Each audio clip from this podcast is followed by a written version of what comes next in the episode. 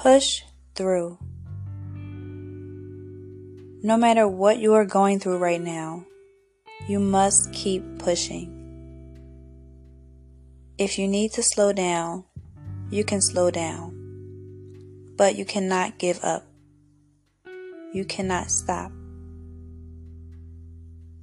When everything is going wrong and your whole world is crashing down, I get it.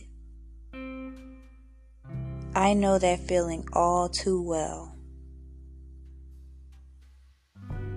It sounds like the hardest thing to do, but the only thing you can do is take it day by day. Just keep breathing, even if that's all you can do at this point. That's it, you all. I just wanted to give you some words of encouragement if you are going through hard times. Be sure to share this podcast with a friend or anyone you think will benefit from it. Don't forget to click the link in the description of this episode for your self love journals and your self love and body care.